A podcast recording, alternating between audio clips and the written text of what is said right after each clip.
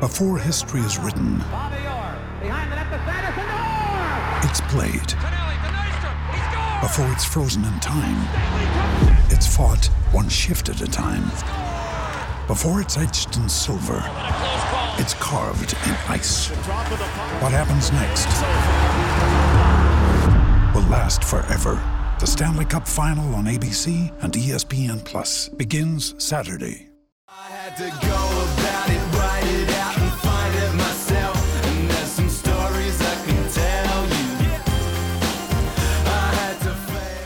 Final Word Cricket Podcast. Adam Collins here with Daniel Norcross for the Advanced Hair Studio, the world leaders in hair restoration. Daniel, uh, it's been a big day on many levels here at the Oval in South London. I want you to try and tell us all about it in 30 seconds.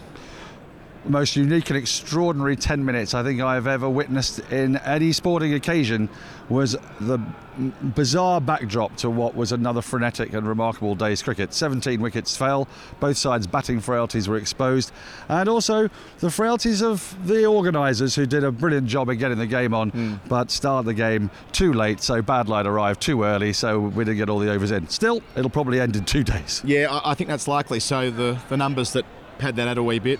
South Africa sent in. Very, very good toss to win 48 hours before the test match started for the reasons that we'll document in a moment. All that 118. Ollie Robinson, outstanding. 5 for 49, one of the best spells I've ever seen in England. Anderson, 1 for 16. Broad, 4 for 41. Leach only had to bowl a couple of overs. And in reply, England already have a lead of 36, having reached 154 for 7 when bad light stopped play after 33.4 overs. And uh, has four of those seven wickets to fall. And as you say, bad light stopped play at about half past six. A couple of years ago, let, us rant to begin. Two years ago, uh, there was frustration about bad light in Test matches being played in September, and the ECB astutely moved everything back to 10:30 in those games that were played in the bubble. I think it was only the last Test match, but they made a call that this needed to happen, and they needed to find an extra half an hour because bad light you can never get the extra half an hour in at this time of year. And for reasons that I can't understand, it's as though we've forgotten 2020 happened and we're back to the 11 a.m. start, which means that invariably you don't get the overs in at the back of the day because bad light will almost always stop playing. Well, it has to. You see, the thing is that the Earth quite reliably moves around the sun uh, uh, the way it does, and sunset here is 7:25. So it's insane that they should think about being able to uh, increase the hours of play to 7:30. Well, so clear, today, be- it's, it's 10 past 7 right now. And, Yeah, and, we're- and, and we're, and we're a long way from when cricket could have been played. And in theory, you could play on for 20 further minutes to Yeah. facilitate the overs, I which mean- highlights the absurdity of the whole thing. I, I reckon they could just about have played today till quarter to seven. Yeah. And actually, the sun was out away to our left and shining on the Galadari stand, and they were still out for bad light. So if they consider that to be bad light, then tomorrow at 6:30, if the game's still going on, they'll have to troop off. They won't have a choice because the, the meter reading's been taken. It's not going to get any better than it was at 6:30 here today, and it it, it infuriates me. Now I, want to balance that against the fact that what we saw today was a pretty remarkable effort from all sides actually Yeah. to get the game on in what have been unique and um, tough circumstances. I mean, look, I'm. I'm that's a euph- that's an understatement. Let's put it that way. Uh, the death of the of the head of state after 70 years on the throne was always going to prove to be uh, a momentous event in this country. Now, I think the expectation had been, even as little as five years ago, that all sporting occasions would, would come to a halt. And in fact, uh, that hasn't what's happened. Rugby's happening, uh, hockey's happening, rugby league's happening, cricket's happening. The only thing that isn't really happening is cricket, is uh, football.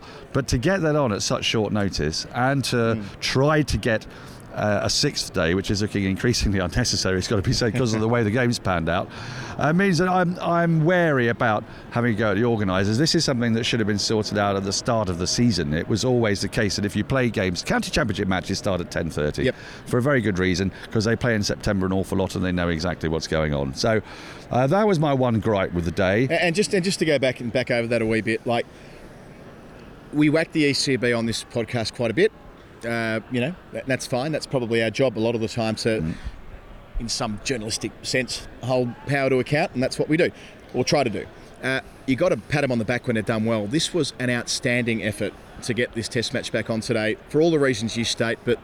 That extra layer of pressure yesterday when the Premier League pulled the pin for all recreational football. Uh, the fact that the expectation, as you rightly say, was that the Test match wouldn't continue. On Thursday night, when we were talking about this, nobody thought this Test match would be restarting on the Saturday No. morning. So, uh, yeah, deft uh, diplomatic work from those behind the scenes. Credit to the government as well for not issuing an edict for sport to be off as well. They provided that flexibility to the uh, to the relevant bodies, and, and we're here today, and, and much better for it. You know, 17 Oh. wickets on a day that was sporting. Uh, the surface was extraordinary. I mean, I say extraordinary. Uh, that, that's the wrong. Been uh, sweating under covers for two yeah, days. th- yeah, And- it's, it's and- not extraordinary, surface. Yeah. It's overplaying it. It's not as Yeah. though it was. Um, yeah, but but Stuart Broad on television said uh, just before that he felt like with all his experience, you know, pulling even with Glenn McGrath with 563 Test wickets today, he knows what he's doing. That it felt like the day you could take six for ten if you got it right, A- and he and Ollie Robinson took Yeah. nine between them and, and absolutely got it right after. And we should go back to this too before we get to the first ball and we'll have plenty of opportunities to reflect on this, I'm sure, on our various platforms. There was five minutes of silence before the minute of silence. It was ama- it was I mean, truly amazing. The players were positioned to walk down the stairs in the beds to stand behind us here. And they didn't walk down the stairs. And initially, it's Laura Wright, isn't it, who does the um, Yep. national anthems for the ECB and for rugby as well. As soon as she walked out, everybody stood, remained silent. Then the players came out. About two minutes later, Mm. then the South African national anthem, and it's all in all its glory, one of the great national a anthems. cappella. In a cappella. A cappella. It's haunting. It was brilliant. Yeah, and the only little murmur you heard was in the in the English verse of the the last verse of the South African national anthems in English. You could hear a few people singing, but that was it. And then the eruption when God Save the King. I mean, it's the first time that's been heard of the sporting event for over seven decades. It Yeah. was special. You know, we're, we're no monarchists. you know, we're not. We're not royalists. We're you know far from it, indeed. Um, but it was a moment in history to be witness to that. Extremely special. And again, credit to the powers that be to to nail that tricky bit this morning before play began. Well, it was what sort of proved to me that they were right to put it on. Yeah, because exactly. it was an amazing occasion. I was uh, sat- the, the test match special box is just above us over there, and um, I, I'd, I'd seen the the you know when things are supposed to happen, like the rotor. Yeah. And so I thought I'd just I'd nip out a couple of minutes before the minute silence supposed to happen to feel the atmosphere, and everybody was standing in Yeah. complete silence before a minute silence. I mean, it was, and nobody had been told to do this. There were no. It wasn't like in the hundred where you got somebody shouting, you know, cheer, do this, do that, isn't it great? Crowds, you know. for that. Well, I might do, but you know, crowds crowds have a habit of behaving like like crowds do. Sure, yeah. And I, I and it was just the most. It was so moving. I mean, as as Yeah. Colo says, I'm not a I'm not a monarchist, uh, but you could sense this this deep well of respect, and it was just remarkable. It- And then the singing happened, and you know, I welled up a bit. Yeah, and I think you you, you know it, it's um yeah it, it was the it was the it was the fact that it, it's like again we'll have a chance to talk about this more probably on the weekly show but the sense of service and duty and the, the longevity of the whole thing it, it's sort of- Shared. It was a shared experience of everybody. That was the Yeah. thing that was so extraordinary. I mean, what I'm trying to get to there is it wasn't like a, an endorsement of royalty or some No, such no, no. people were solemn. It was more No, that no, no. everybody here understood what it represented Yeah. more broadly than their own you know, I'll tell you what. or I, otherwise. I, I saw one man eating a bacon sandwich. Absolutely everybody else. Now, they weren't doing this because they were told to in some performative sense. yeah, yeah, yeah. They were just standing there reflecting. It was amazing. Yeah, it, it really was. I, I stood in the crowd for it, like at the outside press tribunes here at the Oval, as you know, you can kind of pull up right next to the crowd. So, you know, got my camera out as, as I tend to do. Um, yeah, and to be part of something like that, and then even just the, the singing of God Save the King, it is a little bit jarring hearing that for the first time. Send him victorious. Is Send him victorious. That was the line I thought she might stumble one. over. I mean, yeah. everybody knows you're coming up to God Save the King, Yeah. but send him victorious. You could easily imagine the scenario where it was send her victorious still, but uh, Yeah. she managed to, to stick the landing. Oh, I heard she- her, she I heard her interviewed by our colleague Henry Moeran um, saying that she had to um, compartmentalise the entirety of the anthem to ensure that she got every single line right. Muscle memory. When you hear a, when you only hear one song for you yeah. know, as well, her entire life. her entire life, indeed your entire life. So Yeah. um, look, and and that was the precursor to How do you bat Colo after that? I mean, that was one Yeah. of the things I thought.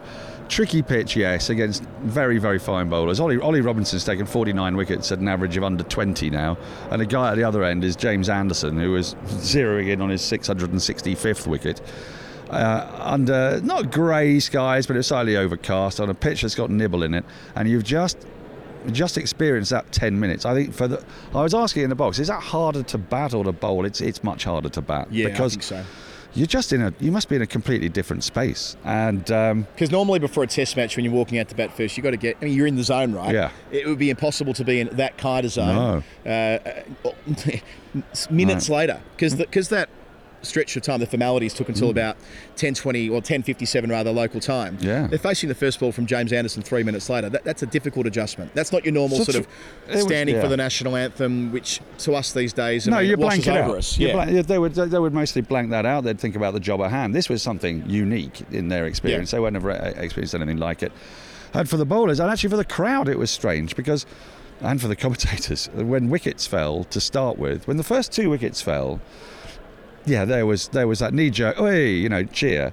But when the second wicket fell, it was noticeable. I think you know if it had been a sunny morning, totally different circumstances, or even a grey morning for that matter, had two early wickets go down. They're seven for two off Sure. three overs, Yep. three or four overs. This crowd would have erupted. They would have sensed something amazing. But there was that still sense of you know, is it right to be this happy? And it's actually the crowd took a while over the course of the day to find its feet, really, and. And they were they were put through the ringer because South Africa were 36 for six in no time. Uh, so uh, uh, just on the just on that on that point, by the way, the crowd did find their groove. Oh, Like, yeah. It felt like Yeah. an oval. There was a moment towards the end of play. I was going to raise this in the Hall of Fame, but I'll do it now. When they had the rope going around with with a with a Yeah, with the um, with, groundsman. with a rain delay, the groundsman jump over the rope, like they skip Yeah. over it. Everyone gets involved. Whoa, hey! And so it goes. One of the groundsmen tripped over it at one point, and it was brilliant. And the crowd went wild. He, he got a standing ovation uh, when he was walking back around the ground afterwards. It, it was it was just like a normal crowd would be. It- It's kind of how I remembered when the Duke of Edinburgh passed away last year. We were told on commentary just to basically shut up and just let the cricket do the talking and don't get too involved. Four hours later, I know it's different gravy when it's Mm. the Queen, but everyone just kind of slipped back into normal mode. And Barney Renee made a, a really good point on, on Twitter yesterday that if there's one thing the Queen was known for, it was just cracking on and getting on with it. And it felt like the crowd almost honoured Yeah. that today. It's like, oh yeah, okay, that was a brilliant thing to be part of earlier. Now it's time to just you know slowly drift back to normalcy. Yeah, and they and they got really annoyed when they went off a bad light as well. So yeah, absolutely. you know, they, Which they- is normal right, too. Which is normal too, exactly. Uh, that's exactly that's exactly what happened. But everybody was sort of finding their feet a little. I mean, on commentary, um, I think everybody was just. Just you felt well. You felt somber. It came over in what you were saying. You didn't really feel like shrieking and whooping and hollering as well. Interesting, right? And, uh, and that sort of passed as the day went on, and the game began to develop so quickly that your instincts about, you know, what's happening out here, wickets are just tumbling constantly.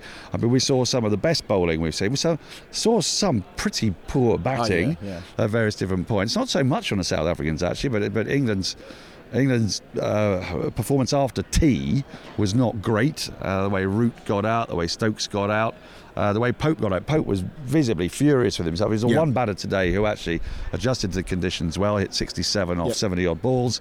Uh, it's his home ground. He averaged 90 here before before the start of that, so he's pretty. He knows he knows his onions. He was furious, and England threw away a position of real strength. They they could have finished the day. 30 or 40 runs further ahead and probably uh, two or three wickets uh, further off. But I, am not complaining because we've been waiting for a really tight game between these two. But first two games were, were walkovers for one side or the other. And to me, it's magnificently poised. Um, you know that England will chase whatever it is that they're going to be asked to chase. Well, Stuart, yeah, well, innings. well, Broad was saying on, on telly before that they came here today with one thing in mind: it was get a result. And I mean, it was kind of an odd Yeah. comment that he made, but I, I kind of get where he's going with it. He's like, no, no, no, we want to win or lose. We don't want to draw. Now, of course. In a three-day test match or a three-day match of any variety, a draw is a very likely outcome. But they Yeah. came here today. No, no, no, no, no.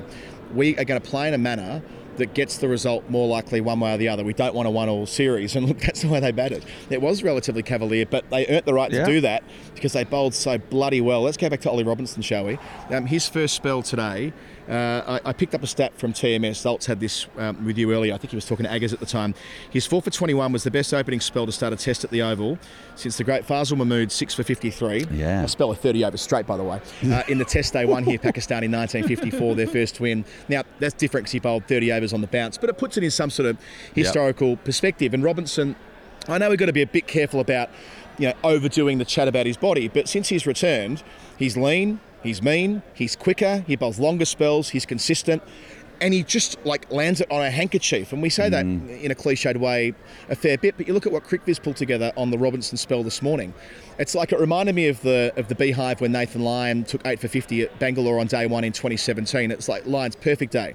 Everything he bowled landed on a threatening bit, and so it was for Robinson today. And with his natural variation, with the wobble Well, ball, with the wobble, with and the with the, outswinger, right? And Yeah, then yeah. Vegas Mulder with the tempter. Yes. He, he kind of is the man for all seasons in this country in these conditions. And you know, I don't think it's long before he's the attack leader. In fact, he might already be already de facto. I know Jimmy and Broader have got their Yeah. roles to play, and Anderson was outstanding at, at Manchester. But yeah, Robinson, you know, three innings back into his Test career, he's everything.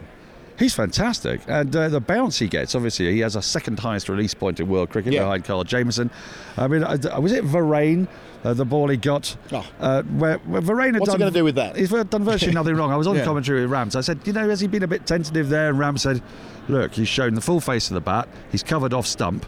It has feathered the outside edge. There's nothing Verreynne The- can the do about that. It's his nothing you can second about it, ball. yeah. There's nothing you can do. You know, you've done all the right things and got out. And it was one of those days. I was wondering at one point if this was going to be a little bit like the 60 all out, where actually the pitch didn't do masses, but it did just enough. Right. And the opposition just got so unlucky that they got the little feathers, they got the edges to every single one that was there, rather than just getting a bit of luck, just getting one to bounce in front of slip, just miss one, you know. And when they couple- missed it, it hit the stumps. I was going to say, then you couple it with balls that are on target. So the, the delivery from Robinson to knock over Elgar early on through the gate after beating him outside the other edge Yeah. earlier in the over. I mean, the ball the ball that knocks over Petersen, albeit shouldering arms, but Scintillating stuff, But, I mean, it? it was just exhilarating And then him. broad Then- after, broad after uh, lunch, wasn't it? well, it was also Broad Yeah. Before lunch, wasn't it? So, I mean, Broad had two spells and got wickets in the first Yeah. over of both, as if it was foretold. Um, he just came Yeah. on and immediately was asking the right kinds of questions. And yeah, Broad picks up. Uh, it was Rickelton initially, Mm. wasn't it? And then. Uh, later on, uh, Mondo and uh, a couple of wickets to finish it off. But so you know, he, he gave himself every opportunity from the outset. Anderson bowled a couple of perfectly presentable spells. You know, what, what did he take? One for 16 from eight overs without doing anything wrong. On another day, um, it's Anderson taking five, but limited opportunities because they had to keep the ball with Robinson and Broad. Uh, look out tomorrow, by the way, because there could be some great stats on shortest combined first innings in Test history. Oh, yeah. Um, shortest combined first innings of Tests at the Oval. Yep. Uh, it was one of the uh, 118 is a very rare low score for a first innings at the Oval. Well, let's go through that. So the first innings of the Test match lasted 36.2 overs at the moment. Uh, we're not up to much more than that. 33, I think, in 33 and uh, change. Yeah, 33.4. So yeah, we haven't even hit the what the 70. Oh, over mark. the 70 over mark. Yeah. Yeah. And you know, what, what really gingerly could happen is we might have the shortest three match series in the history of Test cricket. Because if you remember, the first Test was over Yeah. inside two, Two days, days, of playing time. The second Test was over in two and a half days. And there's still every chance that t- tomorrow could see the end of the game. I don't know. It's And- really. And it's England on. contributed to that with the way they batted. I said before Yeah. that it's clear they made their mind up. They went at it Well, they the went first hard. over. They, got went really hard. 100 off 20 to- overs. 100 off 20 overs. I mean, you look at uh, Rabada's figures, two for 78 from 11.4. Insane. Rabada's never conceded 78 Yeah. runs in eleven. He didn't bowl overs. brilliantly, but England went after him, and Pope Yeah. went after him really early. Went after you know pulling him, and something we've seen a lot of this season is coming down the wicket. Pope and Stokes particularly advancing on the bowling, uh, regardless of the pace. And, and this was hostile. I mean, Rabada was getting to 90, Nortje was consistently over 90, and England's response is to attack and. Look, they're, they're ahead. They're ahead of the game. It's a it looks like being a low-scoring match. They've already got a lead of 30 odd, so you know they'll be happy with that. But Wait, wait, till both these first innings are over. Tomorrow, we might have a whole raft of records for you. Uh, couple of logical selection talking points. One, how the, how on earth did Marco Jansen not play? At Unbelievable. I mean, he's a A he's proper a bowler. serious cricketer. He, he took the first four wickets today, and I thought it'd be fitting on a day of history of this that he'd end up with you Yeah. know the first eight or something, or maybe the whole ten. But uh, yeah, A he, quick uh, one on him though. Yeah, quick one. please. His first 28 wickets in Test cricket, only one was bowled or LBW. 27 caught. In And? England, in England, they're all been LBW and bowled. Brilliant. Which is, you know, he was bowling at the stumps because he's getting it to swing. He's getting it to swing back into the right hand. If you're doing that um, from at height with a Duke's ball on pitches that are responsive, you are a handful. So Lees probably gets a bit of a leave pass because A, good ball, B, because Crawley's struggling and they're not going to change Yeah. two openers at the same time. Crawley goes upstairs, bad review, hitting middle and leg, I suppose. At that stage, you have that prerogative as an opener whether you should I think or Pope you shouldn't. I, I think Pope actually suggested, you know, he said, "You have a look." Crawley didn't look that keen. I, I'm, Right. Going to say. So they get to tee at 84 for two after 16 overs with, you know, Pope, great start, 38 from 41. Yep. Playing similarly to the way he did at Lords on the first morning, I thought, uh, as far as playing well behind point and all the rest of it. Root, a screamer um, immediately after the tee break Great from catch. Petersen at third slip. He got, I think he pretty much middled that to third slip. That sounds like a weird thing to say, but it's that root shot where he turns around almost to force it through. Mm. He was on his knee. He, was, he, was- Yeah. he got so low, he got to chop sort of it. Kim Hughes style, and Yeah, it, it that's flew right. to Petersen. So Great a catch to third. way to his right. Uh, Brook on debut looked good until he got out. Uh, Rabada taking a catch just over the rope where we are here filming the video. Um, he kind of. Um, uh, it- it was wristy, wasn't it? He kind Yeah, of flicky. It whipped. A whippy, whipped whippy wristy flick. Yeah, That, that was that was Jansen again. Stokes, uh, Nortje. It took it took them until 74 for two to get Nortje on, and it didn't take you long to get a wicket either. And that um, of Ben Stokes, which was uh, caught in the cordon after Stokes should have been out earlier Yeah. in the same over when he skied one dancing. Went for a slog. Um, I mean, again, I guess it's kind of you know uh, reflective of the day we saw that Stokes would do that, and it wouldn't necessarily uh, attract I'm too not- much attention. I, I'm not criticising the way he bats. It's No. there's his this is the this is the choice he's made. Yep, absolutely. He's done it from the first test of the summer when he advanced on Kyle Jamieson, Yep. and I rubbed my eyes in wonder. He's doing it to the last. England have won five out of six, and they could well win six out of seven. So it is not. I I withdraw all judgment. And Pope was uh, the penultimate man to fall tonight for 67. The Nighthawk Broad, or I say Nighthawk, he came in at eight, but he Yeah. got out trying to pull one off his nose That's right. at about backward square when he made Yeah. contact. So be it. Um, Pope would be frustrated though. That was catching practice when Yeah. he probably should have had an eye to tomorrow. And again, that, that's harsh because he batted so well. pace though pace i mean he was drawn to it a bit by the pace and he does Yeah, it he's, enough, and he does sort of play that shot and also i think you know it, he was out near the close of play but i think I don't think uh, players 100% realise that these hours of play are nonsensical. You know, when they went off for rain, they didn't need half an hour off for rain. It's No. just that they thought they'd had half an hour because they could extend to 7:30, and no one, as we've said already at the top of the show, actually takes any notice whatsoever of the Earth moving around the sun. I mean, the time is right now 7:31. I mean, this is absolutely laughable. I mean, you could. Be, I mean, even our, admittedly, our ring light did go out halfway through the podcast, Yeah. but this is dark, dark, dark yeah, now. Yeah, it's just um, it's something they need to street look at. street lamp dark. Yeah, they need to look at it before next summer because it's becoming increasingly unsustainable to start Test cricket uh, this deep into the morning uh, at this time of year. Uh, long podcast today. We're still yet to get to the Hall of Fame. Final word Hall of Fame for the Advanced Studio, uh, the world leaders in hair restoration. AdvancedTestStudio.com forward slash final word for your discount. Get in there, hop on, 15% off. We've made undertakings, Daniel, during the week that you're going to be doing it during the winter, Yeah. which we can't wait to do. We'll document that on the final word. A million people over 30 years have said, you know what, I wouldn't mind having some treatment on my bonds, and they've all came away happy. It's 100% guaranteed service. Why wouldn't you do it? What better time? AdvancedTestStudio.com forward slash final word. Do as Daniel's going to. Yeah, well, uh, look, I mean, and listen to the wise words of Larry David, who, when asked, when asked why he didn't believe in prayer, he said, "Because I'm bald." I, So- I did have a word results about whether he might hop in and do a bit of this with us, Yeah. and I was properly told to pretty much to fuck off because he's been working on his look for this long. Yes. He's not going to change it He's up now. gonna- he's not gonna change it, Uh, no. Right. So final word Hall of Fame. We are spoilt for choice for advanced here today. Um, I was going to talk about the formalities, but we spent ten minutes off the top uh, discussing that uh, and how well Laura Wright did to not stuff it up. Uh, I think to her enormous credit. Um, how about? I'm not sure. Did you see my photograph of Elgar getting bowled? Yeah, I think. Yeah, I think that is Wow. that is my. I think you win the Hall of Fame. I mean, just on the base. If you haven't seen it, jump on Twitter. And I'm not saying I'm I'm, I'm any. Know, Don't tell them. Don't tell them too much. Just, all I'm going to say is just try and find Dean Elgar's off stump. Try and find it. Try it is one of the it. great mysteries. And let me. I'm going to give you one clue. it is not obscured by any of the slip fielders. Yes, it's an illusion. It's an illusion. Get in touch You with us try and on find the out. comments on YouTube or on Twitter or on Patreon or on Discord. You know where to find us.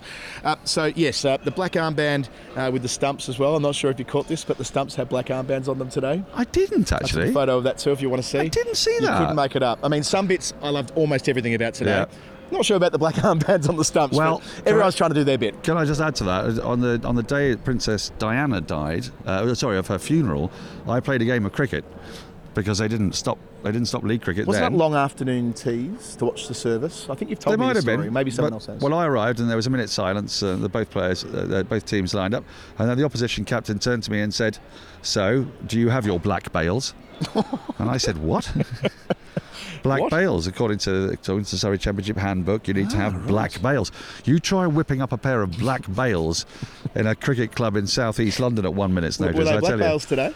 I know They were- weren't red no, bales, though, were they? They weren't the bales you want, the I zing bales. They're the green ones, which I get obscured and Yeah. I can't see when it when the when the bales fly off. Yeah, uh, my last one for today. You'll like this. Mm. Um, uh, Ollie Robinson naturally becomes the first England bowler to take a fifer uh, under a king since Yes. 1952.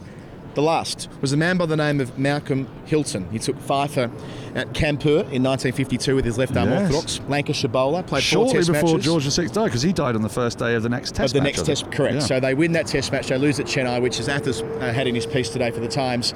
It's quite fitting that sort of, well, it, it's a, I say fitting. It's a, it's a, a sign of her longevity on the throne that India have never won a test match without the Queen being there. Because of course they go on to win at Chennai Wow. after they had the rest day.